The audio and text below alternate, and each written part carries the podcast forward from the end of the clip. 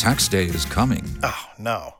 But if you sign up for Robinhood Gold's IRA with a 3% match, you can get up to $195 for the 2023 tax year. Oh, yeah.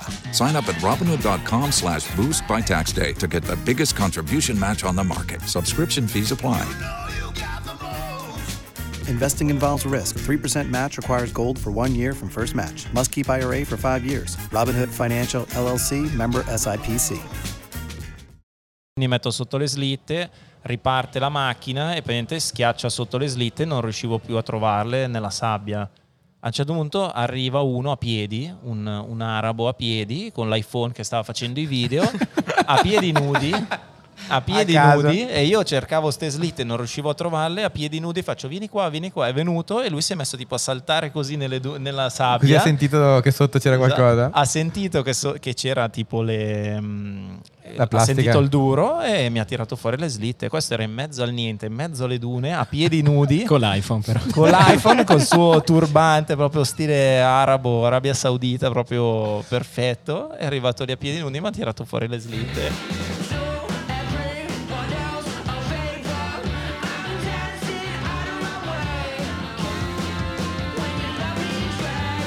Buongiorno a tutti ragazzi e benvenuti in questa nuova puntata di Contropendenza Podcast. Siamo qui direttamente dall'ECMA di Milano, salone del motociclo, ciclo e motociclo perché ci sono un po' anche eh, di bici e quindi noi ci siamo infilati così di soppiatto nello stand Airo, invitati dal nostro buon Jacopo Cerutti che è l'epi- eh, l'episodio, che è l'ospite di oggi. Scusate la gaffa, un po' emozionato Jacopo di averti qui. Grazie, grazie. Come stai? Sto bene, sto bene, dai, grazie dell'invito, è una figata. Se eh, non conoscete Jacopo, Jacopo è un pilota nel mondo moto fuori strada, eh, specializzato nei rally, giusto Jacopo? Sì, esatto. Ci racconti un po' cosa sono i rally, visto che anche No, ma- Toby e, e Erwin non esatto. sapevano molto bene che cosa fosse questa specialità. Allora, i rally sono considerate che il top, diciamo, della gara rally nel mondo è la Dakar, quindi mh, sono gare generalmente molto lunghe, quindi tanti chilometri.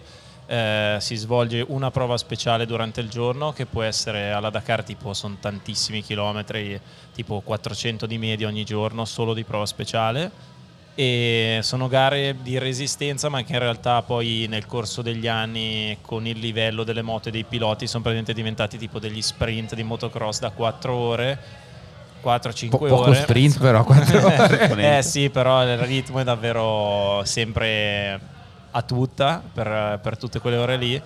E sono gare in cui noi dobbiamo diciamo navigare quindi dobbiamo anche trovare la strada. Per cui il primo che parte è sempre quello più svantaggiato dietro ci sono dei segni aiutano i segni è chiaro che poi i segni sbagliati ti confondono anche per cui oltre a una gara molto fisica e tecnica poi anche tanto di strategia e di insomma difficile anche dal punto di vista mentale proprio. Cioè, quindi per chi non sapesse, le moto che utilizza Jacopo hanno su una specie di cruscotto davanti, chiamiamolo così, montato un, uh, un rotolo di carta. È di carta? O Sì, digitale? sì, abbiamo- ancora di carta, no? Adesso è carta, poi tra un paio d'anni arriverà il digitale come è già nelle auto e comunque sono si chiama strumentazione, praticamente abbiamo un, un roadbook con un il roadbook è proprio il rotolo di carta, noi lo inseriamo in questo eh, strumento apposta che con il pollice possiamo far girare avanti e indietro e da lì vediamo quello che dobbiamo fare, ci dice le indicazioni della distanza, della direzione da tenere nelle dune, eh, i pericoli, qualsiasi cosa. E poi ovviamente abbiamo il chilometraggio totale da far combaciare quindi con quello che diciamo succede nella realtà e col disegno e poi abbiamo gli strumenti che ci, mh, ci consentono di capire se siamo sulla strada giusta o no. Quindi Ogni tanto- bussola, quelle cose lì? sì, abbiamo la- il digitale della bussola per navigare e poi ogni tanto quando prendiamo i waypoint, quindi dei punti GPS prestabiliti dagli organizzatori, da lì capiamo che siamo sulla strada giusta. Non ci dice dove andare, però ad esempio fa un beep, ci guardiamo lo strumento e vediamo che passa al waypoint successivo, quindi capiamo che siamo sulla strada giusta, per cui è uno strumento anche che ci permette di, di- di- di sapere che siamo... Ma mm, non avete tipo un andando bene. Garmin, una mappa con la linea GPS? Eh, sarebbe bello, guarda, No. è, è il sogno di tutti e Tipo sarebbe molto bello. Non Sarebbe- c'era- No, no, no. Ma è proprio vietato proprio di... Cioè, Sì, intanto regolamento? ovviamente sì, è vietato anche avere ad esempio Garmin addosso, orologi, Mhm. perché quando ti perdi adesso poi i Garmin di oggi, tutti gli strumenti che hanno, sai, il cartografico, tu puoi tornare perfettamente al punto, cioè puoi Mhm. tornare indietro invece, cioè sul- sulla tua strada, no? Sì, sì, sì. sì. Invece tante volte magari ti perdi e se vai un po' nel panico addirittura tu non capisci neanche da dove sei venuto. Per Ah. cui magari vai proprio, cioè ti- ci sono delle situazioni in cui non capisci neanche più da dove sei venuto e quindi è difficile anche tornare indietro proprio dove hai sbagliato. Ah, quindi è E- un vantaggio lì- anche quello, cioè sapere, cioè riuscire a tornare indietro è un vantaggio. Eh sì, sì, perché magari a volte sono partite 3-4 moto, 5, 10 prima di te, nelle dune uno passa a destra, uno un po' più a sinistra, magari ti trovi nelle tue, nel- da solo, in mezzo al niente, dopo un po' capisci che hai sbagliato e magari fai un giro a sinistra, un giro a destra, perdi le tue tracce. E e quindi- capisci più un cazzo. dopo. E quindi non ci capisci più niente. Per cui tipo un Garmin, anche senza avere la traccia giusta, quindi solamente un Garmin, ti aiuterebbe perché tu cosa fai? Puoi tornare esattamente Mhm. da dove sei venuto vedendo il cartografico. E tra l'altro mi dicevi che anche per la traccia della prova della giornata te la danno 15 minuti prima, tipo, quindi non è che puoi impararla. Cavolo, o- non, non la puoi studiare. No, no, no. Fino a qualche Ah. anno fa potevi studiarla il giorno prima e li coloravi. Noi coloriamo ad esempio di rosso i pericoli perché poi quando andiamo a tutta dobbiamo leggere. Quando io vedo un rosso Veloce. so che è un pericolo e ci aiutava tanto no, questa cosa. Ma mm, ultimamente, negli ultimi anni, lo danno 15 minuti prima della gara il roadbook perché succedeva che tanti, tanti piloti praticamente usavano dei mapman che erano delle persone che da casa loro gli mandavano il, il roadbook a casa e, e riuscivano a ricrearla speciale e quindi si studiavano tutti i passaggi, li guardavano da Google Art, ci studiavano tutta la notte, dove non c'era nel Assurdo. roadbook, dove non c'erano indicati magari alcuni, alcuni gradi della bussola che aiutano tanto in certe condizioni, loro li aggiungevano, quindi addirittura avevano più informazioni di quelli che non lo avevano. Mhm. E quindi E da quanti... Cioè, co- com'è che sei arrivato a fare questa cosa qua? Ma per gradi ho cominciato da piccolo. Facendo orienteering? No, diciamo, no, a parte Lo portavano in scherzi- mezzo a un bosco e dicevano adesso devi tornare a casa. No, sono sempre stato. Ho fatto tipo delle garette di orienteering, Sì. forse al liceo così, per caso, e, e comunque mi sono sempre orientato molto bene. Però io ho fatto tutta la mia carriera, diciamo, nell'enduro. Poi un amico di famiglia mi ha, mi ha convinto, faceva le Dakar quando io ero piccolo, mi è sempre un po' piaciuto il mondo de- del deserto, provare una volta. Ho provato una volta a fare un rally, sono andato subito forte. Da lì la gara tipo dopo era una qualifica per la Dakar, io ho fatto miglior rookie, ho vinto l'iscrizione alla Dakar e tipo in tre mesi mi sono trovato da endurista a avere un'iscrizione gratuita alla Dakar che sono tipo 15.000 euro e quindi ho detto per cui a gennaio ci vado, cosa faccio? Sto a casa. Quindi ti sei preso una moto e sei andato. Esatto, sì, quindi poi con Usquarna mi hanno mandato una moto semi-ufficiale per il primo anno della Dakar e a gennaio mi sono trovato lì senza sapere come potesse essere fare 400 km speciali in un giorno e dicevo se ce la fanno gli altri in qualche modo ce la farò anch'io. E Ah, com'è scusa, andata? la preparazione che devi avere per leggere una mappa mentre guidi, cioè hai fatto qualche, non so, ti sei allenato in qualche eh, modo particolare oppure Ma sei diciamo arrivato che- là e hai detto Ma no, Sai di- che c'è? Sicuramente, che c'è? Sicuramente c'è tanto da, da imparare, però ho fatto, è una cosa che mi è venuta subito molto naturale, come il fatto di leggere la distanza e interpretare quello che c'è nel disegno, destra, sinistra. Quello fortunatamente è una dote che ho sempre probabilmente avuto io, quindi non ho avuto bisogno di fare troppe scuole o troppi allenamenti. Io è difficile che mi alleno con il roadbook, è una cosa che proprio mi è venuta subito molto naturale, per cui sono riuscito a, diciamo, a coniugare la velocità un po' dell'enduro e con una buona navigazione per cui sono subito riuscito ad avere dei buoni risultati. Però poi per fare lo step in più chiaro che ci si allena anche in quello. Ma come leggere il roadbook quando sei a 170-180 battiti? eh, diventa difficile leggerlo ma il problema è anche leggerlo quando sei a 180 70 all'ora. Perché lì ogni volta che abbassi fai proprio sembra quando sei guardi il tachimetro a 300 all'ora e non tu sai fai oh, oh, così, eh, ma cosa sarà quello era un sinistra intanto guardi avanti poi oh, oh, oh. dici sì era sinistra no destra sì No, anche perché, poi perché- balla sì, tutto Eh, Ogni secondo che passa sono metri e metri, quindi sei... sì, sì, sì, ehm, quello è molto difficile. Infatti le prime volte facevo fatica a capire dove il punto Ok. in cui leggere il roadbook, perché magari uscivo da una curva, non ero sicuro, ho detto magari non è giusto e quindi abbassavo lo sguardo. Io magari non mi accorgevo, ero a 100 all'ora col gas aperto, con i sassi piantati.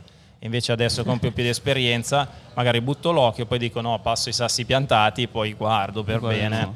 E invece altre volte magari abbassavo, poi magari leggi, non ti accorgi, intanto fai 100 metri, prendi due o tre imbarcate di quelle brutte.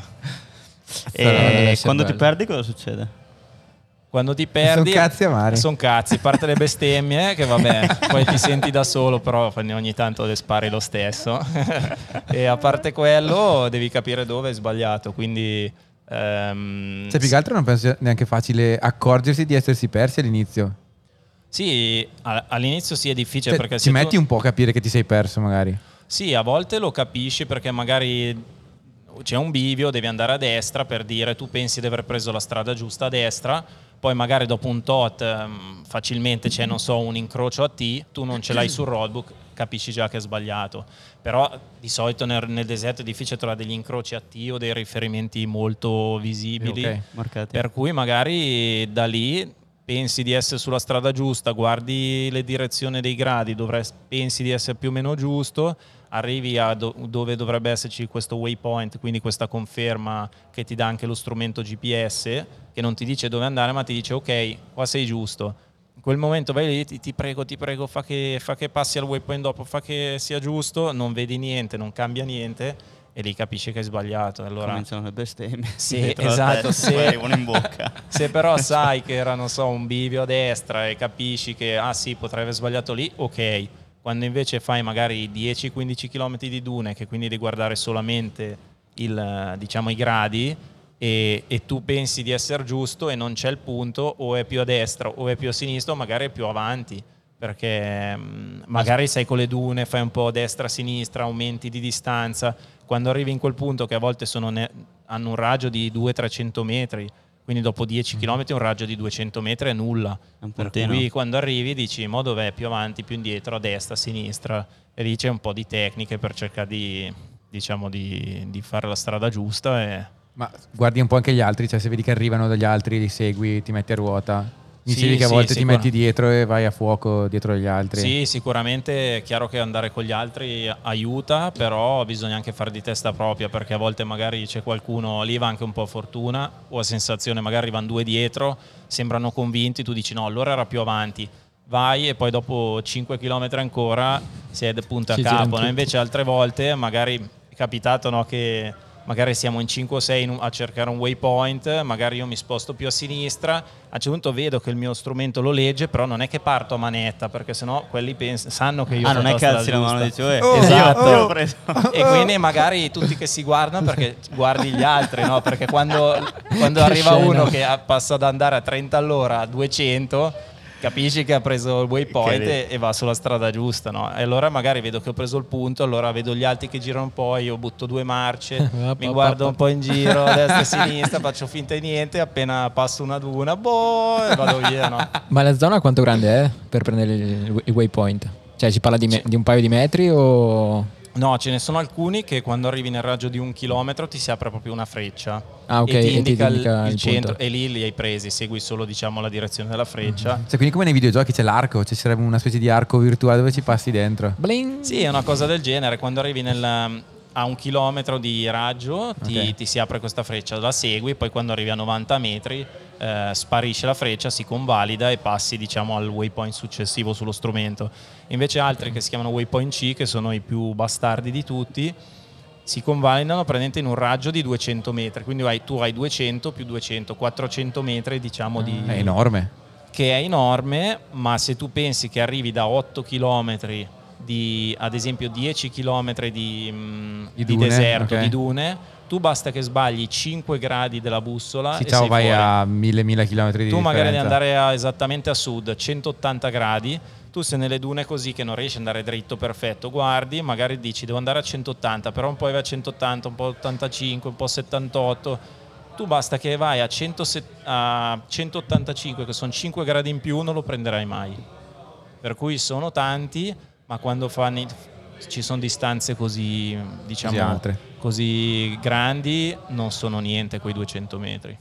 Ma mh, domanda invece, se capita mai, cioè quando invece ti perdi e magari passa del tempo prima che tu riesci a trovare, diciamo così, la direzione, cioè co- cosa succede? Nel senso, come fai a a avvisare qualcuno, quali sono i metodi, cioè se ti perdi proprio sul serio, cioè che non sai dove sei. Ma diciamo che proprio perdersi da dire mi ritiro non esiste. Eh, tante volte ci si perde anche c- mezz'ora come ridere, però tu sei sempre controllato dall'organizzatore Ah, ok, sì. e sì sì abbiamo a parte sempre controllati quindi capiscono che magari ti sei perso, però ad esempio se tu ti fermi in, in speciale e non schiacci il verde che abbiamo tre pulsanti verde eh, per le non emergenze, blu per parlare con l'organizzazione, abbiamo tipo uno speaker, e rosso per le emergenze mediche. Se tu però comunque ti fermi e, E non se- rispondi. Esatto, se tu ti fermi e schiacci il verde loro sanno che è un problema meccanico eh, o comunque stai bene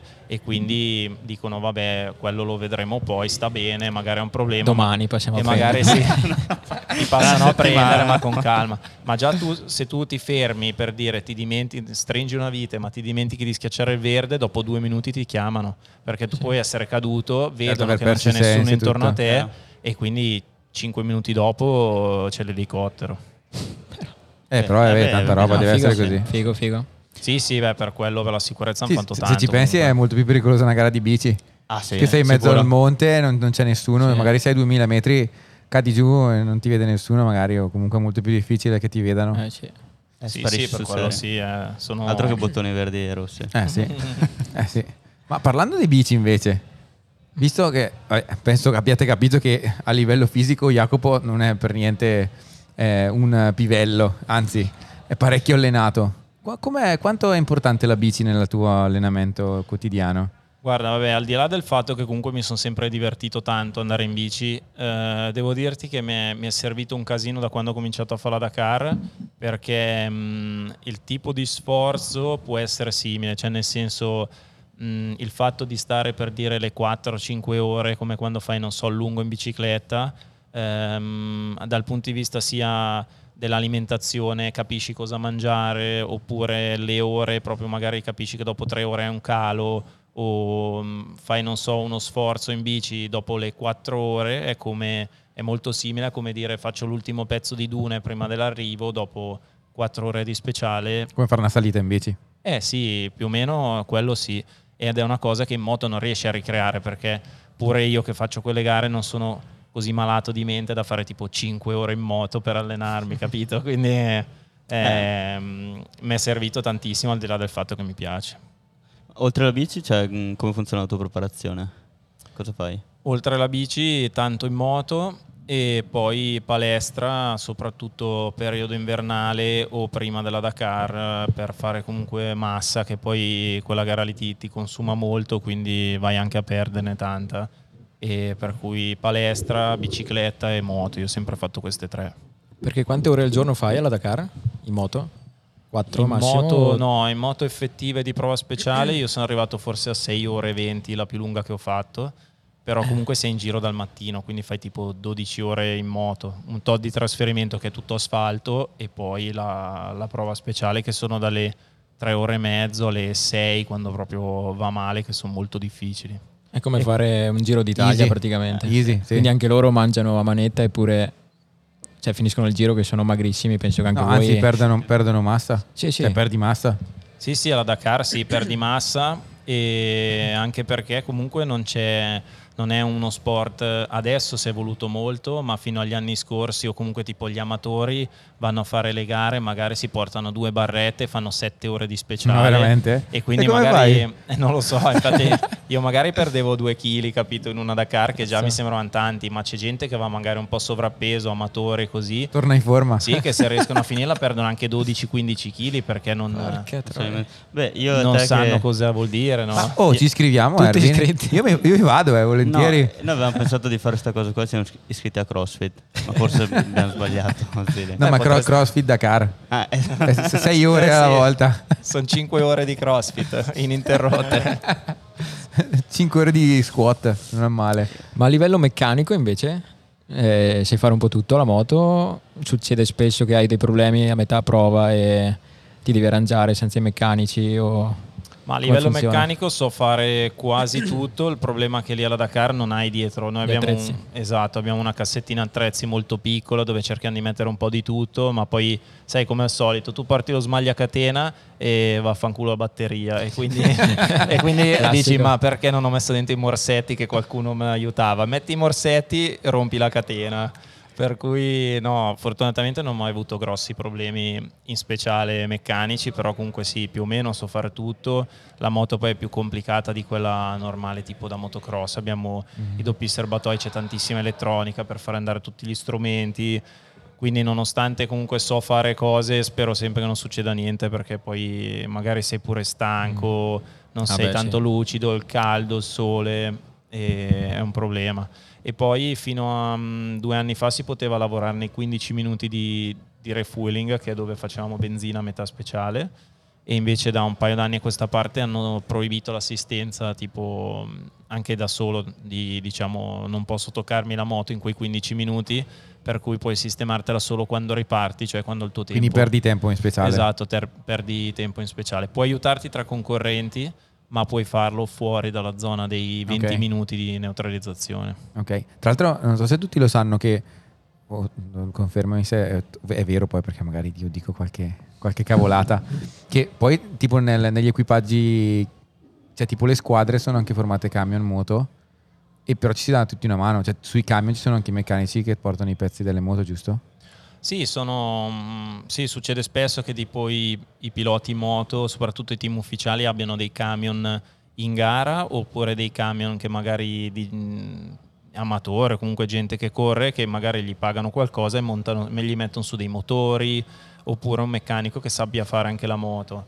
E in quel caso lì, vabbè, durante la speciale può servire se vuoi giusto finire la, la tappa, perché comunque ora che arriva un camion passano due ore e sei già fuori classifica, però si usa tanto nelle tappe marathon, che praticamente sono tappe in cui non c'è assistenza. Quindi noi finiamo la, la giornata, andiamo tipo in un, può essere tipo in un grosso campo sportivo, oppure un- si dorme tipo tutti lì, magari mettono dei letti, a volte sono delle palestre, ci, son giu- ci danno giusto dei, dei lenzuoli da mettere e dormiamo per terra. E lì ci si fa assistenza, ognuno sulla Dopo sua 7 moto. ore di moto, top. Sì. No, dopo 12 ore di moto, vecchio. 12 7 di speciale. Eh, Ah, più... Ah, ok. Eh, eh. Beh, dormi sicuro, eh. Sì, beh. No, ovunque dormire penso. dormi infatti. Ma quante ore dormi in medianotte lì quando sei alla gara? Ma io più o meno stavo sulle 6 ore, 6 ore e mezzo, però andavo a letto tipo alle 9. Andavo a letto alle 9 col sonnifero perché non ho problemi a dormire, ma cosa succede? C'è talmente tanto casino, sei talmente stanco e vai a letto talmente presto che magari eh, Sì, no, appena dopo cena sonno. fai fatica a prendere sonno. Quindi prendevo una pastiglia così sapevo che in 15 minuti mi ero stordito. Cazzo, E bella do- sta roba. Sì, e dormivo almeno 6 ore perché poi meno di 6 ore dà anche fastidio il, il sonnifero quando ti svegli. Io facevo tipo dalle 9 e mezzo alle 3 e mezzo, 4 di mattina e in piedi e via Perché colazione. la partenza è presto presto, vero? Alle 5, mi pare. Sì, dipende. Fanno partire tipo i primi in speciale appena fa luce, quindi 7 e mezzo mi pare, dipende un po' da- dalle zone. Tipo 5 minuti dopo l'alba parte il primo, per cui dipende se prima della speciale ci sono 2 ore, 3 ore di trasferimento, eh, parti alle 4 di mattina, eh, sì. Se no parti Non alle fa per- 5. non fa È il per nostro, noi. è il nostro sport, Erwin. Però comunque parti, parti presto, sì, sì, Ma in avvicinamento alla gara tu cambi anche un po' i tuoi orari? Tipo incominci a svegliarti alle tre e mezza, quattro, ad abituarti a quegli orari lì? Oppure no? Ma in realtà ogni tanto ci ho provato, ma poi dopo non sono mai riuscito. Ho detto, vabbè, quando arrivo alla gara mi arrangio.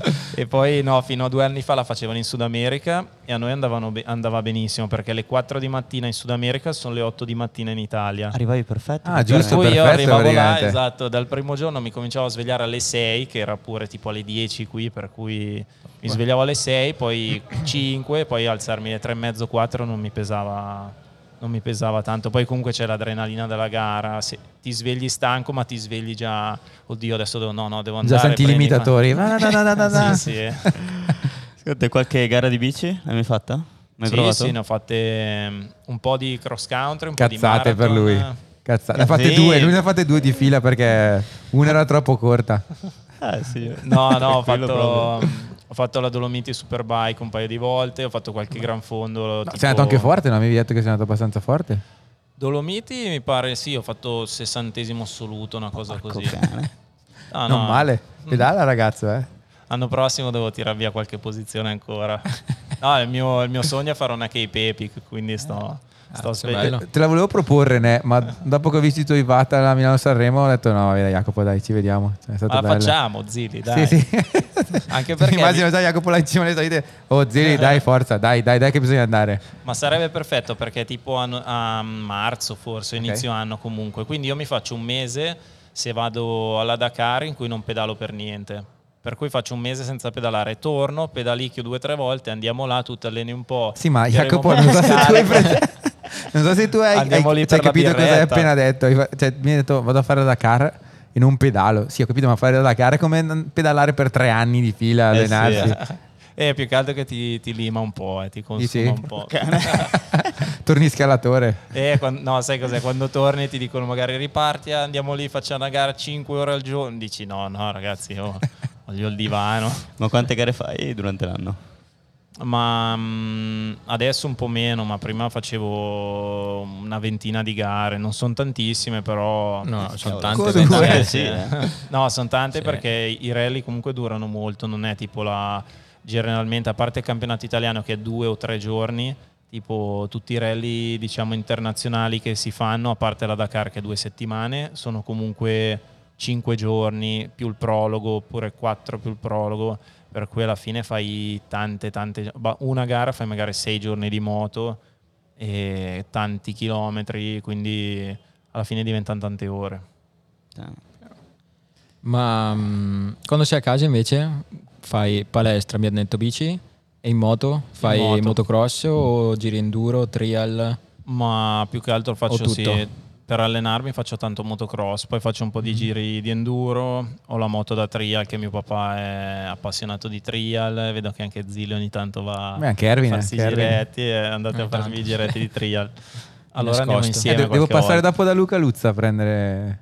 Sì? Domani mi sa che passo a prendere forcella ammortizzatore. Allora abbiamo già organizzato Eh, per un'uscitina, forza, no? forza, poi, forza. poi d'inverno è bello il Toby, trial, no? te ne presto una di moto. Dai. Sì, ma il problema è che non, deve- non devi fidarti di Jacopo. L'ultima volta che mi sono fidato di lui mi ha detto: No, ma ti porto a fare un, ma guarda, un Eh, immagino, girettino. Eh. Ma, ma, eh, c'è- ma un po' di sabbia c'è. C'erano le pietre grosse. I, comodi- i comodini Sì, c'erano. sì, sì. Beh, poi, poi tra l'altro mi ha anche detto: eh, Sai che me lo ricordavo un po' diverso? Me lo ricordavo più facile qui. Eh, sai, l'acqua scava un eh, pochettino. sì, sì. un casino. Come i trail. Però mi uguale. sono divertito un sacco. Eh. Sì, eh. Era la moto che doveva usare Yachidale, tra l'altro. Sì, è vero, è vero. Sì. Però l'ha usata Zilli e è Eh, andata bene. È andato un po' più di gas. Beh, ma e quindi ti volevo chiedere, ma perché ti ho sempre visto con la bici a corsa e con cross country, però enduro non ti ho mai visto farlo con la, in bicicletta, cioè, giusto una volta forse. Sì, in realtà avevo fatto. Ho iniziato, diciamo, in- prima di fare cross country, ho cominciato con la bici da enduro e ho fatto perché c'era il campionato italiano l'anno che è stato a Tavernerio, Ah, ok. eh, che è vicinissimo a casa mia, e allora ho detto voglio correrlo, per cui ho, ho preso sta bici da enduro. Io c'ero, un- quello- una, anch'io. uno- Eh, sì. un'Orbea super base, proprio la, la primissimo, primissimo modello, diciamo. E ho messo il Cos'era, telescopico. du- perché- 2017, 2018? 2017, sì Ok. E ho messo giusto il telescopico e poi le, comunque le prove sono vicinissime a casa mia per cui le conoscevo allora mi sono lanciato a far quella. Solamente ho- scoperto che mi divertivo di più quasi in salita che in discesa. Infatti mi ricordo che arrivavo su in cima facevo le salite arrivavo a inizio speciale e li passavo una, una marea e loro ma cosa te ne frega e ho detto ma io mi diverto io mi alleno ad andare su in salita cosa vuoi tu Io- solo che poi scendevo non avevo più gambe per rilanciare ho detto ma allora prendo un cross country Giusto, giusto. Anche perché poi a Tavernerio le salite erano proprio pedalabili. Sì, sì, infatti, leggerissime sì, proprio. leggerissime. C'erano quei bei, begli strappettini lì. tutta a piedi l'abbiamo fatta noi. Eh sì. È un bel pezzo. E quindi ti diverti di più in salita che, che in discesa? No, beh, mi piace entrambi, Ok. però non tipo il- diciamo fare la gara di enduro proprio salendo pian pianino per andare forte solo in discesa. eh, cioè mi piacerebbe capito fare un mi piace un sacco and- andare in discesa ma sarebbe bello tipo fare una gara del genere ma continuata capito quello è il, è il Co- mio come- pane un po' no? come un rally moto, vero? Esatto, sì, tipo, non so, la gara di Taverniero che era italiano con una non dico una cross country che magari in discesa forse facevi un po' fatica, no? ma tipo una, Una trail. è tipo una trail e parti, cronometro, parti, via e arrivi quando finisce la- l'ultima speciale, no? Quindi vai su, scendi, vai su, scendi e quello è il mio pane. Mi Una diverto in salita, mi Eh, diverto sì, in discesa. eh, però marathon cioè. non c'è niente. Cioè, marathon è più grosso. Dai, un po' più cross country, non è, non è proprio una cosa del genere. Eh, bisogna fare le marathon eh, Quelle a tappe americane, ameri- quelle esatto, americane. dire, o in Canada. C'è la BC Trail, si chiama? Sì, sì, sì, mi sa quella lì. Una roba del genere. E fai sei giorni di gara o sette e tutto il giorno su, su trail, dalla mattina alla sera, salita e discesa, tutto trail. Una Abbiamo, abbiamo trovato cosa andare a fare, dai. Giusto. Biciclettina a Piuttosto della 130. Cape Epic che magari andiamo a fare quella, Jacopo. Eh, sì. Ci Però, sono, mi piace. In realtà anche la Cape Epic mi piacerebbe andare a farla perché Quanti giorni è la Cape Epic? è 5-6 anche quella, mi sa. eh. Eh sì, mi pare 5 o 6. E poi sono tutti, mi sa, sopra i 100 le, pie- le prove, Eh. tutti i giorni. No, quella in Canada è un po' più, Più easy. più fattibile, sì. Però è più tec- c'è molto più tecnica.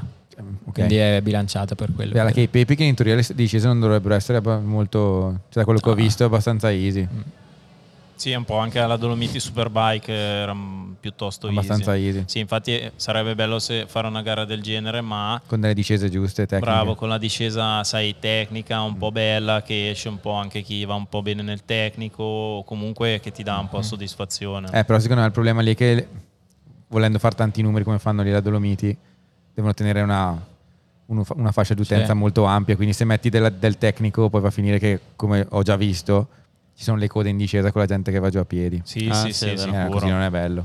Perché quanti iscritti fa la Dolomiti Superbike? 6.000? Sì, eh, un forse botto. sì. Mi pare che il 6.000. lungo siano 3.000 persone a fare il lungo, una cosa Mm. del genere. Che sono oltre i 100, no? Sì, è lunga lunga perché forse 124 km, Esatto. 100, Cioè, una 120 130 mi pare una roba del genere. dislivello? 4.000? 3, 3, 5, però è piuttosto Yeah. pedalabile. è- Beh, per te praticamente Lunga, ma- è un aperitivo. Uno scarico. No, no, non è, è stata dura, ho sofferto di brutto quest'anno, però è il, è il mio tipo di corso, no? mi piace anche il fatto di, non so, alimentarmi bene, bere, mangiare, risparmiare un po' energia, comunque quel ritmo che non salti subito per aria e poi soffri, no? quel Ok. ritmo che magari verso la fine ne è ancora un po', cioè mi dà proprio soddisfazione, mi piace quel, quel tipo di gara. Ma e in moto com'è che te la- cioè, come mangi? Nel senso, ti fermi, ti apri il tuo panino. Vabbè, effettivamente è una buona domanda perché no, nel senso, sì, perché sì, guardi no, la eh. mappa a colpo d'occhio e poi per mangiare come, come funziona? No, mangi boccone al Vabbè, mangi appena prima della speciale, ognuno mangia vabbè, quello che vuole, o barretto, ti porti il paninetto, quello che vuoi. Poi mangi solido al refueling, quindi quei 20 minuti in cui facciamo benzina e che- in cui riempiamo l'acqua, il camelback, eccetera. E poi durante proprio eh, io avevo due camelback, uno acqua e uno con, con le maltodestrine, per cui solamente potevo bere quello. Però avevo tipo proprio due camelback separati, quindi uno più piccolo con le maltodestrine, quindi sapevo che ma- potevo berle tutte in una speciale e poi l'acqua invece in base alle esigenze. Quindi una tappa fredda bevevo meno, una tappa calda bevevo di più e almeno potevo gestirmi la cosa. Più o meno quante- quanti litri a gara? Ah, a tappa, scusa. Ma Di acqua? Di acqua Sì. dipende se fa caldo o no. In Arabia, che non fa tanto caldo, non, non si beve tantissimo. Io mi ricordo in Sud America abbiamo fatto tappe in Argentina con 45 gradi e bevevo. eh, partivo pieno 3 litri, lo riempivo al refueling e finivo che avevo ancora sete, quindi 6 litri e, e arrivavo che ero mezzo disidratato. Easy, easy, easy proprio. Eh, sono vai lì, poi quando era in, in Sud America eh, con le temperature così alte c'era, era davvero tosta, sia fisicamente che, che per il Poi mezzo. era- eravate mica anche in alto come, come altezza? Sì, quando andavamo in Bolivia abbiamo fatto in speciale 4700 metri e, e poi lì il problema è che tutto quello che bevi perché hai sete ti viene da, da fare la pipì perché con l'altitudine, Certo. per cui quello non puoi farlo. Alcuni si mettono tipo una, una cannuccia, non so se avete mai visto catetere? come funziona. Cioè? È tipo una specie di preservativo con Ah, ok. eh, un tubo E- sì, sì. No, e- tipo i- que- quelli che fanno parapendio. Per non fermarsi mai? Anche Eh, loro fanno essere. uguale. Ecco, Sì, sì. parapendio puoi farla mentre vai, scusa, tanto cade giù. Eh no, però sai quando fanno le gare che stanno su tipo 10 ore, attaccano sta roba qui così Come a- 10 ore? Fanno le gare di parapendio eh, 10 ore? fanno anche tutto il giorno in giro, magari fanno anche più giorni. Veramente? Stanno su una marea di ore a volare. Sì, sì, sì. Così quando passano sopra la sagra di paese fanno la pipì. Eh. No, Io però in giù. realtà sono talmente alti, mi, mi hanno detto perché non l'ho mai provato, che... Che si ghiaccia? Si nebulizza. No, no, però si nebulizza, quindi non vedi proprio Ah, è niente. vero. Eh È come tipo- l'aereo. Sì. Come l'aereo.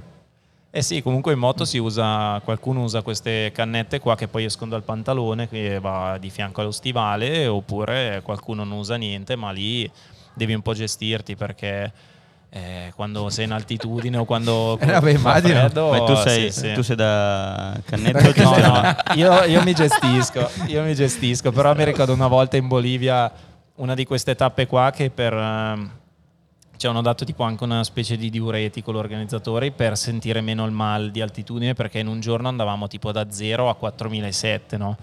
E quindi c'era gente che merda. aveva problemi con, Eh beh. con, la, con Beh, c'è l'altitudine. le vertigini e tutto il Per resto. cui- Io ce l'ho in nuovo via nelle per cui prendevamo questo tipo, mh, una specie di diuretico no? che, che ti- non ti faceva venire mal di testa, solamente che in più con l'altitudine scappava da pipì proprio maniera pazzesca. Per cui io quando a volte abbiamo, se passiamo nei paesi in- durante la speciale, abbiamo velo- la velocità controllata tipo 30 all'ora, 50 all'ora e c'è lo strumento, no? per cui io ho detto adesso la prossima velocità controllata lo tiro fuori e la faccio. Stavo esplodendo. Pieno di Quando- pubblico. Bravo.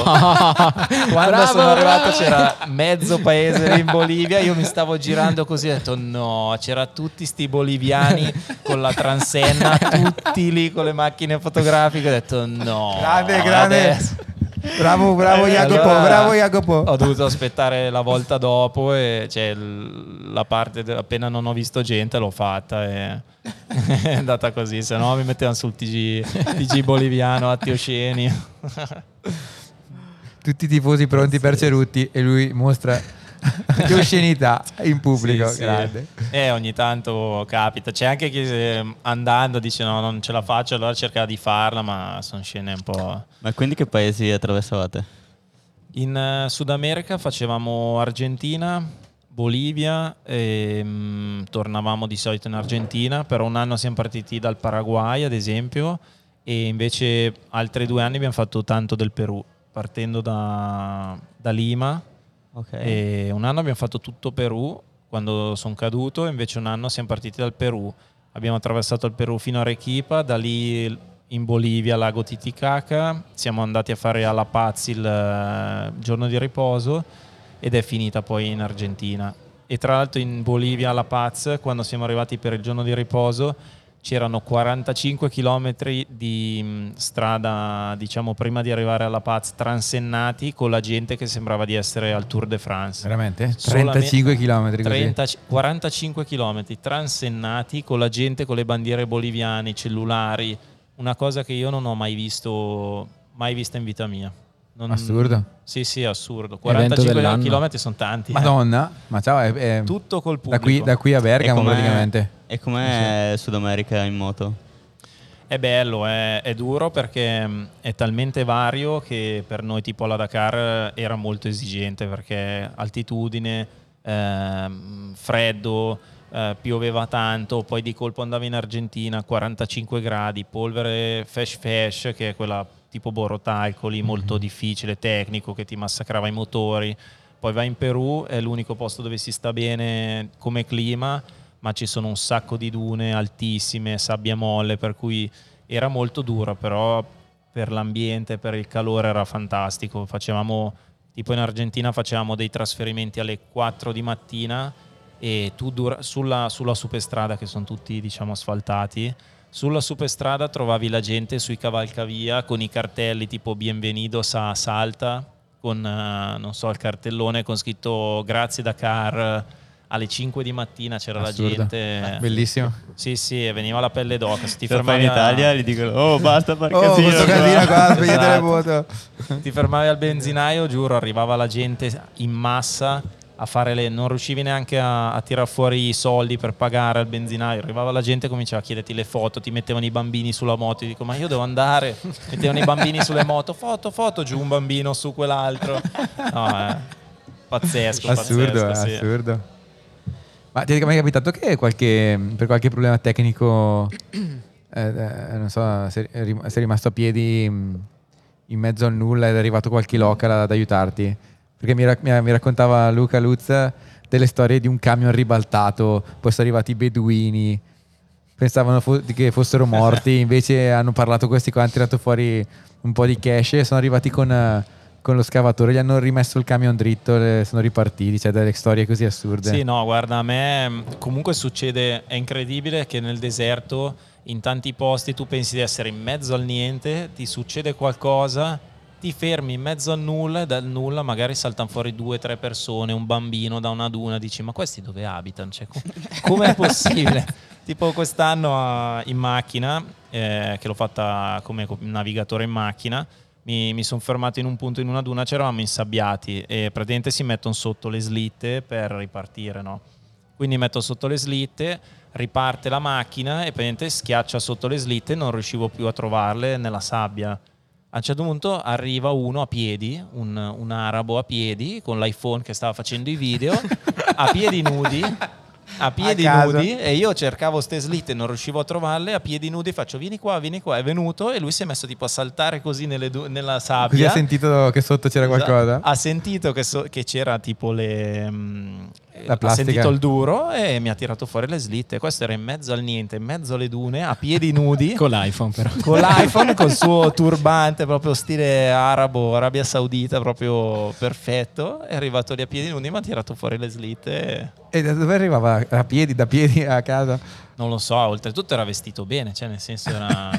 Cioè, non era sono cose che non ti classico- puoi spiegare. Cioè, era vestito da, da, da Corso Buenos Aires Milano? No, però sai... Da spiaggia. Eh no, se, lì in Arabia mettono quei, tipo quei, quelle tonache, no? Ma la- che sembrano Sì, tipo sì. delle camicie, sai, col bottone qui, ma lunghe fino al ginocchio, però sembrano, cioè, vestiti bene, orologio, iPhone nuovo, turbante, tutto quello fatto preciso, che lì comunque stanno bene in Arabia Saudita. Però era in mezzo al nulla, a piedi. È arrivato lì... Cioè, non aveva né auto né niente? Io non l'ho vista, eh, sicuramente c'era avuto una macchina, però anche capito, ti fermi e lo trovi lì. Dici, ma 500 km speciale, ti fermi in un punto che non c'è nulla. Sì, beh, è come dire da, da qui a Roma in mezzo al deserto. Cioè, ass- cioè, sì. pensarci è assurdo. E il 90% delle volte che ti fermi, prima o poi arriva qualcuno, quindi non lo so, no? Staranno nella sabbia nascosti, se tipo Aldo di- quando fa il gol in tre uomini e una gamba, no? Salta fuori dalla sabbia. È probabile, è probabile. Eh sì, perché Luca mi raccontava un po' di queste storie qui assurde. Sì, sì, ce n'è, ce n'è. È, è il bello del deserto comunque, il Ma bello di- invece di adesso quelle che appunto dicevi che fai il copilota, come è stato cambiare un po' da, da passare da pilota a copilota? Che mi dicevi che comunque i piloti di moto sono molto ricercati per questo tipo di, di lavoro, perché non sono tanti che Sì, sono sì, capaci sì. a leggere le note. Sì, perché comunque il pilota di moto, appunto, come dicevo prima, partendo prima le moto, trovano sempre terreno vergine, quindi è ancora più difficile di solito navigare, Mm. trovare la strada. E in più il pilota di moto è abituato a mm, praticamente col colpo, cioè a buttare l'occhio, capito, a interpretare subito e, e quindi sono un po' i quelli più ricercati per fare da, da- da navigatore in macchina e quindi quest'anno ho provato a farlo, l'anno prossimo farò ancora così alla, alla Dakar. E non è stato facile perché comunque eh, non guidi tu, il problema è quello.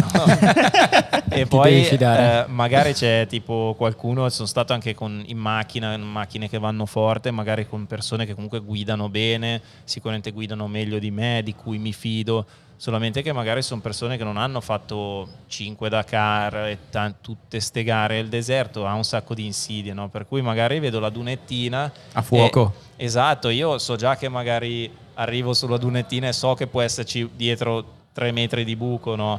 È solo che uno che magari non c'è mai stato non gli viene in mente che può esserci quella può Quindi io devo sempre dirlo e, magari là. hai visto? Cioè, io do per scontato, capito che magari uno Che lo lo vede sappia. e rallentano, invece in alcune volte Tira. arrivo e dico oh, oh, frena, frena, frena, eh.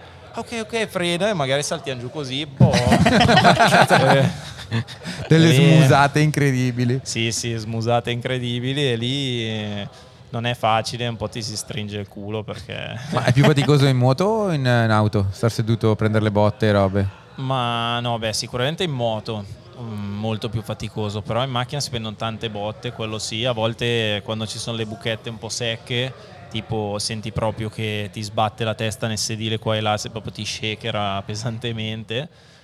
E poi è difficile mentalmente perché dovendo solo navigare, tu praticamente, cioè le velocità sono un po' più alte che con la moto perché la macchina va di più. Beh, giusto E- perché con la moto eh, effettivamente andate piano.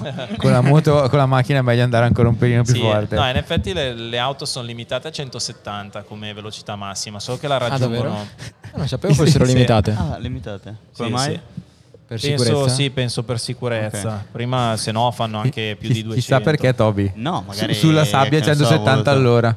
Sì, ma magari non so, eh, pensavo perché, non so, per il motore o No, qualsiasi io, io penso anche temperature. che penso anche che siano limitate perché andando già di più delle moto eh, e partendo dietro, Ah, no praticamente prenderebbero ancora le più moto e, e comunque è pericoloso quando le Ah, sì, macchine prendono le moto e sorpassano.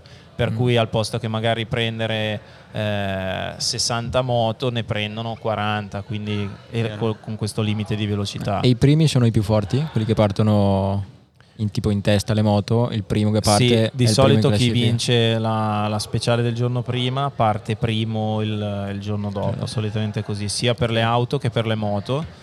E poi a volte ci fanno fare anche tra auto e moto dei cambi perché cercano di farla un po' più difficile per le auto, quindi magari fanno partire prima tipo una tappa, la fa- le auto fanno questa, magari delle tappe ad anello, fanno fare per dire l'anello A alle auto e l'anello B alle moto e poi il giorno dopo si scambiano. Ah, Per ok. cui anche le auto hanno la possibilità di partire per primi. no? È un po' una cosa che non fanno spesso, però capita che lo facciano. Però Quindi adesso sostanzialmente non fai più gare con la moto, o le fai? Le faccio, ma diciamo che le gare nel deserto adesso il 90% delle gare le faccio come navigatore in macchina. Ok. Sì. Però comunque in moto ci corro, è la mia passione, mi piace, solamente tipo, soprattutto la Dakar è, la gara che adesso faccio, ne ho fatte 5 in moto e 2022 a gennaio l'ho fatta in, eh, come copilota con un side by side, che è la categoria quella diciamo intermedia tra auto e moto, Quelle che piacciono a Tervin. cioè, mm, con un Canam prima o poi, bello. e poi, e poi, quest'anno dovrei farla teoricamente con, una- con un'auto, con un, Un'auto vera?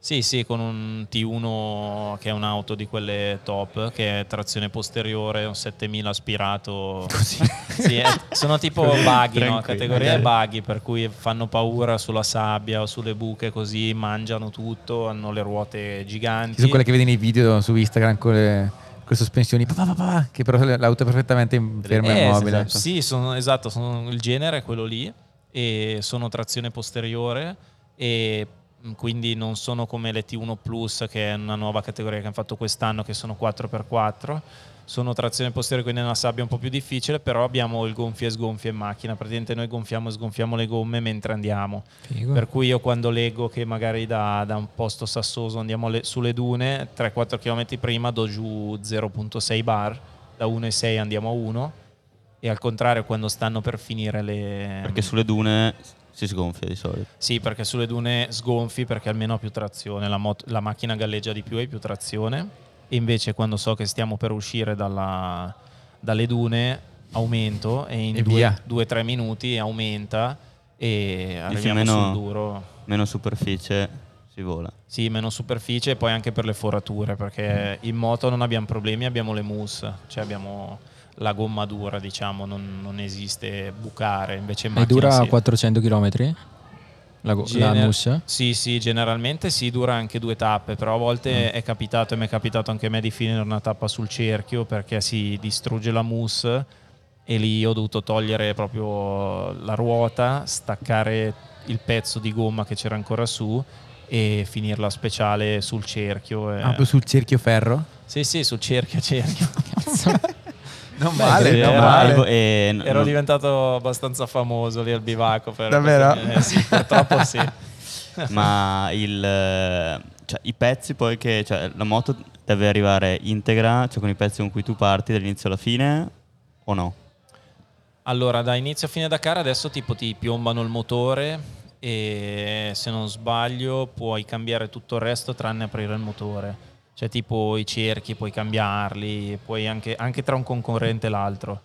Ok. Però inve- adesso tipo dipende perché alcuni gli elite adesso marchiano anche le, le gomme per non scambiare perché prima magari siamo due compagni di squadra, mh, tu sei avanti in classifica, io no, il giorno dopo magari è una tappa molto dura con i sassi, per cui tu smanetti, mangi la gomma, io la risparmio, metà gara te la do e tu la seconda metà la fai con la gomma nuova. E invece così, oppure tappa marathon, come dicevo prima, c'è magari un giorno, cioè due giorni di fila senza assistenza, un pilota va piano, uno va forte apposta e il secondo giorno, capito, quello scambiano le ruote e, e il pilota di punta ha le gomme nu- nuove.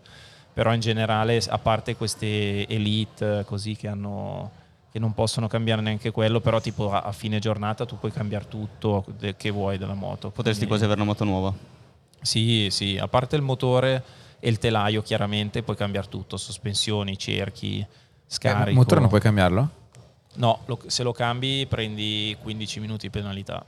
Che sono un botto. Sì, sì, sì, anche, neanche aprirlo addirittura. Fino a qualche anno fa si poteva, tipo Honda le prime Dakar che faceva come ufficiale HRC, addirittura cambiavano pistone e frizione, dicevano, ogni, ogni tappa. Quindi ogni giorno Pistone, magari frizione. arrivavano e i meccanici a ogni moto facevano pistone e frizione. Felici. Invece adesso le moto durano molto più di una Dakar che è tipo 9000 km. Felici i meccanici ogni giorno. Ma Eh sì. mm, Costoso comunque. No, beh. Sì, sì, sì. E- È uno sport, eh, nel motorsport una- Ma i distacchi costoso. invece come sono? Visto che nella bici sono parecchio risicati, anche dopo un... Cioè, visto Trans-Provence che si sono giocate sui decimi dopo una settimana di gara. Com'è che sono i distacchi da Dakar? Sono parecchio ampi o si gioca No, anche, sui... anche lì si giocano tanto sui minuti, perché poi alla fine, come dicevo prima, quelli che partono prima, che sono più svantaggiati, i primi 10 partono ogni 3 minuti, poi ogni, ve- ogni 2 minuti fino al ventesimo e poi uno al minuto fino al trentesimo e poi tipo 2 ogni 30 secondi. Però i primi cosa succede? Che il primo è svantaggiato, quindi solitamente il secondo prende il primo e poi vanno insieme, il terzo prende quelli davanti, quindi giocano un po' di strategia, ma alla fine i distacchi sono quelli, per cui a fine Dakar spesso sta capitando che si giocano la Dakar eh, all'ultimo giorno, invece magari 10 anni fa, 15 anni fa, magari arrivava, c'era il primo che arrivava all'ultimo giorno con un'ora di vantaggio, gestiva, adesso è all in proprio a, a manetta? sì, quello che sì, dicevi che adesso vanno, cioè, si va sempre a fuoco, anche per quello. sì, sì, perché i distacchi sono molto risicati, anzi, eh, e poi con questo gioco di chi parte primo svantaggiato avevano sempre un po' di problemi, no? Quindi uno perdeva un giorno, l'altro perdeva un altro, e alla fine erano in 10 in pochissimi minuti, no? E quindi tipo adesso stanno ricominciando un po' a giocare di strategia, ci sono piloti che magari non lo dicono, ma si, si fermano tipo 7 minuti per dire fanno la tappa a manetta, prima dell'arrivo si fermano, guardano l'orologio 7 minuti, perché sanno che quei 7 minuti il giorno dopo ne guadagnano magari 12 perché partono Ah, perché partono dietro così hanno il vantaggio di avere gli altri davanti e recuperano. Esatto, magari partono ottavi, Assurdo, sì. partendo ottavi magari recuperano fino al terzo, dall'ottavo al terzo ci sono eh, 5, 10, 15 minuti e loro ne recuperano 15 minuti a chi è terzo, capito? Invece se loro non perdessero quei 7 minuti e partissero terzi, Poi- vanno a poi prendere davanti il non c'è più primo, nessuno. ma poi quello che è ottavo gliene mangia a lui 15. Sarebbe figo che partissero Assurdo. con il distacco proprio perfetto del giorno prima. Che se te tipo hai preso un minuto, parti un minuto dietro, o se ne hai presi sette, parti sette minuti dietro. E sì, No? adesso sì, Eh sì, ma se uno si è diventa- preso le ore... Diventa, no, diventa Ah. un casino comunque. a- Eh, parti dopo due ore, non so tanto sei fuori classifica, dai, due ore dopo. No, diventa un casino a fine giornata, diciamo che mh, però stanno cercando di fare qualcosa così adesso, tipo dare dei bonus a chi vince la tappa, perché poi il giorno dopo è molto più svantaggiato. Ah, tipo con la- col Giro d'Italia uguale. Primo, secondo e terzo No, c'è gli abboni. Non c'è le buone. Ah, pensavo che fosse svantaggiato chi vince la tappa. no, però nel senso che ti danno gli abboni a fine Vabbè, sì, tappa. ci sta, ci sta. Tipo 15, 10, 5 secondi. Sì, sì. Eh sì, così potrebbe funzionare. Eh, manda Vero. una mail. eh. Mandalo a me. Mi propongo come art director Scrivi, da scrivi- scrivi su Instagram. Guarda, Sì, sì, sì. guarda, sono, sono Erwin Ronzona. No, ho parlato con Jacopo. Ho parlato con Jacopo Eh. a Leikma e abbiamo pensato a Ah, questa sì. cosa. Potrebbe essere una buona idea secondo noi. Che ne Se pensate? avete bisogno di consigli tecnici, chiedete a me. Esatto. poi Che io vado in bici e ne so. Ma invece Jacopo una, una diversa carriera nel mondo bici non l'hai mai pensata? Visto che comunque vai forte? Non ci hai No, mai pensato no. di lanciarti magari a trovare... Eh, numeri ce li hai per, per andare forte. Mm, No, perché non, non mi sono. sono pochi anni che pedalo, quindi non ho mai neanche capito che potevo andare forte. E mm, non ci ho mai pensato, però pensarci mi- da un lato mi sarebbe piaciuto correre in mountain bike, però si fa fatica, sì. Fa tanta fatica. Cioè, hai capito uno che fa d- 12 ore di, di moto per una settimana, ti viene a dire che in bici si fa fatica. Interessante questa Guarda che cosa. Secondo me è una che le- fatica diversa però. Le gare cross country durano un'ora. Un'ora, eh, infatti. ormai. Sì, no, no, non Tre è quello. È Un'ora e venti. No, ma è proprio il- penso la vita, capito, del ciclista, proprio tutti i giorni pedalare. Tipo, noi non giriamo in moto sei giorni a settimana. Scusate, non giriamo in moto sei giorni a settimana come magari i ciclisti che vanno sei giorni a settimana in bici. Cioè, è tanto. Eh, C'è il nostro prossimo ospite, diverso. ragazzi, è arrivato adesso. Come? ci, ci cercava, ci cercava. Comunque il nostro Mattia Guadagnini, dopo ragazzi lo vedete, lo vedrete, lo vedrete settimana prossima perché quando starete guardando questo podcast lo vedrete tra una settimana. Comunque, ehm, no, comunque mi fa veramente strano se- cioè, che tu mi dica che, che si fa più fatica in bici. Nel senso, No, non quello, però tipo la vita del ciclista vedo comunque tutti i ragazzi con cui sono professionisti che abitano lì nella mia zona, comunque sei giorni a settimana in bicicletta, eh, cioè io Dieta. se- dieta, esatto, sempre le stesse Sotto la strade, pioggia. sotto la pioggia, il freddo, invece D'inverno. comunque noi in Di- moto sì, è... Tu li guardi e dici questi sì che se la vivono male. Eh, da un lato, oppure non so, allenarsi. quindi tu non vai se e- c'è freddo cioè, o piove in bici? Difficile, no, sì, magari vado, però comunque lo faccio per passione, no? Ok. Invece Eh, ma anche loro lo fanno poi- per passione. Eh, lo so, ma poi diventa pesante. Poi magari mandano il file a casa, cioè al, al preparatore, preparatore. gli dice pure che hanno fatto un lavoro di merda. hanno pure sofferto sotto Ci può l'acqua. stare. Ci può stare. Ma poi infatti poi anche la gara. Secondo me, co- sai cos'è la cosa brutta del ciclismo? È che la percentuale di, di possibile vittoria o comunque di, di fare un buon risultato è veramente nulla rispetto, secondo me, alla vostra in moto. Cioè, secondo me voi che siete lì siete già i top e quindi ve la potete giocare. Poi magari c'è qualcuno che non se la potrà mai giocare. Magari. Sì, o comunque in moto, secondo me, puoi vincere anche se non sei al 101%. Vero? In bici, Cioè, in bici, secondo me, se, se tu non 101. hai a un certo punto, se tu non hai i numeri per essere tra i top, non, non ti potrai mai giocare una gara. A meno che non succeda un miracolo, tipo che non so, fai una fuga e arrivi, Sì. oppure se il gruppo sbaglia curva all'ultimo chilometro e tu prendi la strada giusta, come è se- successo. E sei l'unico. E sei l'unico che l'ha detto. Cioè, secondo me è veramente difficile riuscire a, a fare dei risultati buoni. Cioè, puoi, puoi restare gregario o comunque puoi farti il culo per tutta una carriera intera senza mm, raggiungere mai un risultato che ti ripaghi di tutte quelle Cioè, che rotture di balle che Sì, dici sì, tu. è vero, è vero. I, i campioni sono veramente pochi. Eh, a sì. fine dei conti. Sì, perché in moto secondo me il livello fisico che devi raggiungere per fare certi risultati comunque fisicamente è durissimo come sport, però c'è comunque una componente di tecnica, di guida, eccetera, che se io mi alleno e non so, e corro e o vado in bici o in palestra, vado il doppio di Cairoli, andiamo in pista, dopo un mese che non gira me le dà comunque. E invece nel ciclismo prendi anche alla Philippe, lo tieni fermo due mesi, andiamo a fare una salita, io che mi alleno tutti i giorni magari potrei quasi stargli davanti per dire. Invece nel, moto, nel Alan, motocross o nel- pedali. Cioè, tu quindi tu dici che la componente comunque di talento rimane abbastanza fondamentale anche nella moto. Sì, sicuramente sì, e poi proprio il- come tecnica di guida, cioè, assolutamente sì, invece il ciclismo o vai, cioè, o vai che sei in forma o non ci sono, non è che parti primo, sei poco allenato, però gestisci, guidi bene, comunque se sei bravo vai bene. Vero, vero. nel- nelle bici o ce l'hai o ce l'hai. Poi è chiaro che se sei un fenomeno, anche se ti alleni un po' meno, magari la gara la vinci lo stesso. il problema, ma è che, no- il problema è che penso che adesso a livello pro strada, dico, o mountain bike, Mm. Sono tutti fenomeni. Cioè quelli che ci sono lì sono già i fenomeni dei fenomeni. Quindi Sì. comunque è difficile giocarsela. Beh, insomma. leggevo l'altro giorno che tipo la media di eh, ciclisti italiani che passa professionisti per anno è tipo inferiore ai tre ragazzi per anno. No, è vero, è- sì, no. Per anno. Cioè, anche, per anche quando correvo io era Quindi, quello. Eh. Cioè, magari, ce, 2,7, magari ce n'erano, magari ce n'erano sei o sette che passavano, ma poi duravano, la metà durava un anno, due, e poi basta, poi smetteva di correre perché non era, non era quello il, Cioè, sei loro lavoro. già, sei già un super campione arrivare a poter Sì. partecipare a quelle gare lì. Poi- Hai quasi più possibilità nel calcio. Ma molta più possibilità nel calcio, vecchio. Ah sì, perché dici non è che sono squadre a 11, ma c'hanno pure le riserve per i portieri. Era meglio No, nascere però- bravi a giocare no, a calcio. è che il problema è che il No, ci calcio sono molte più squadre, Eh, forse. Sì, il problema è che c'hai la Serie A, Serie Sì. B, Serie C, sono tutti pagati e possono tutti farsi una vita, diciamo, normale. Sì, invece Se calcoli la quantità di squadre di Serie A, Serie B, Serie C in Italia, all'estero, eh, Quindi ragazzi, eh, provate a diventare dei calciatori. sì. Eh, non andate in bici.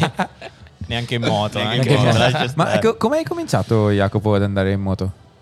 No, ho cominciato perché mio papà aveva la passione, correva quando io ero piccolo. Ok. E poi ho iniziato un po' tardi a fare le gare, quindi mi sono perso un po', diciamo, tutta la parte di, di imparare a andare quando sei piccolo, che è quella che ti fa tanto.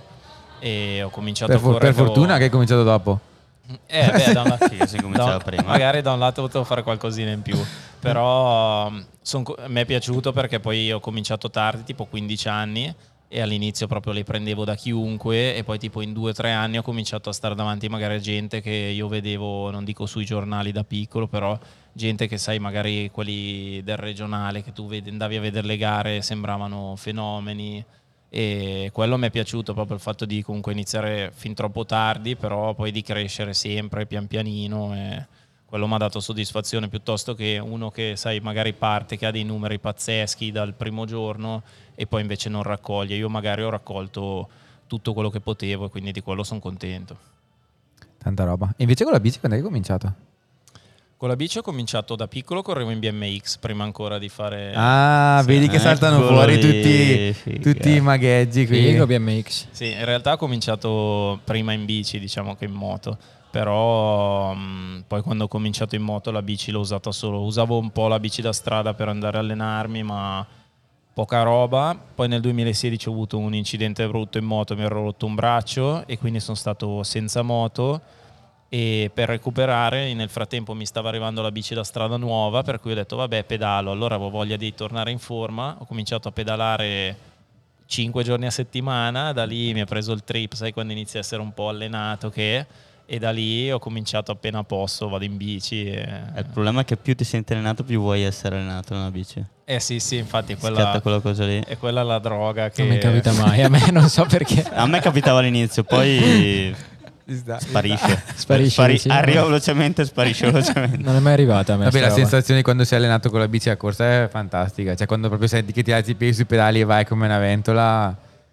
Sì, o anche andare a Tanta correre. roba. Anche Vero. mi capitava anche con la corsa a piedi, magari per mesi non riuscivo ad andare a correre, andavo a correre tre volte, erano solo bestemmie, e poi invece, capito, inizi a correre dieci volte, inizi ad andare più forte, e allora ti viene voglia di farle come tutte le cose, no?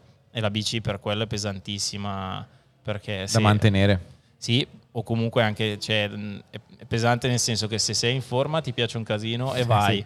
Quando già inizi a mancare due settimane, ad esempio adesso con tutti gli impegni riesco a pedalare poco, non è che dico ah domani esco, perché so che se esco faccio più fatica, dopo Eh, due sì. ore sono già stanco. E... Sì, è abbastanza, abbastanza brutto quando si smette con la bici perché ritornare è sempre una rottura di palle devastante.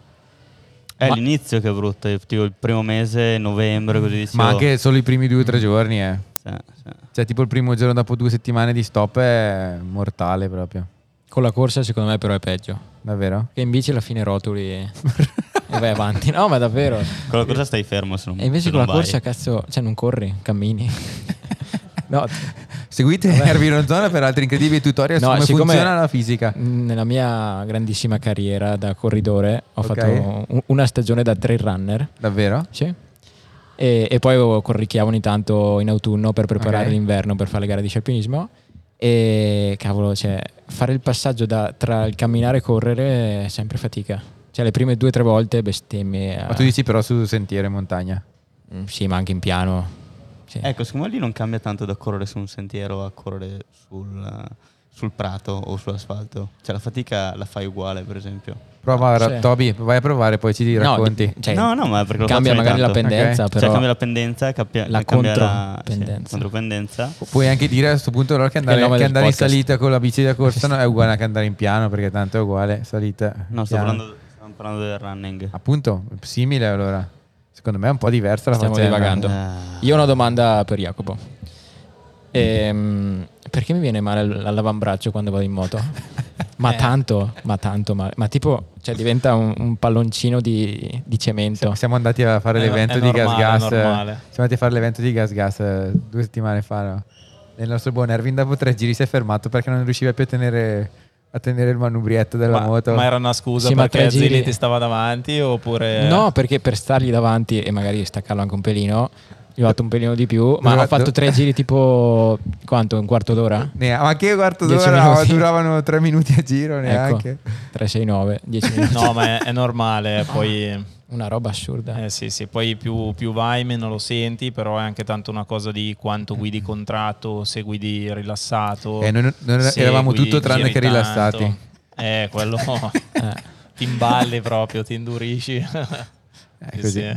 Ma non, non c'è magari tipo che devo stringere di più le gambe e usare meno le braccia? Sparo. Eh, Una sì, tecnica. Ad esempio quello, sì, sì. Perché ho parlato con un mio amico che, fa, che corre in moto, correva in moto e mi ha detto questo, però mi ha detto chiedo agli Sì, sì, esperti. eh, meno le usi sicuramente, eh, meno ti Non aggrappi al braccia. manubrio, eh, più, più, eh, più stai bene, cioè ti vengono meno le bracciature, ma comunque vengono a, a tanti, eh, è normale.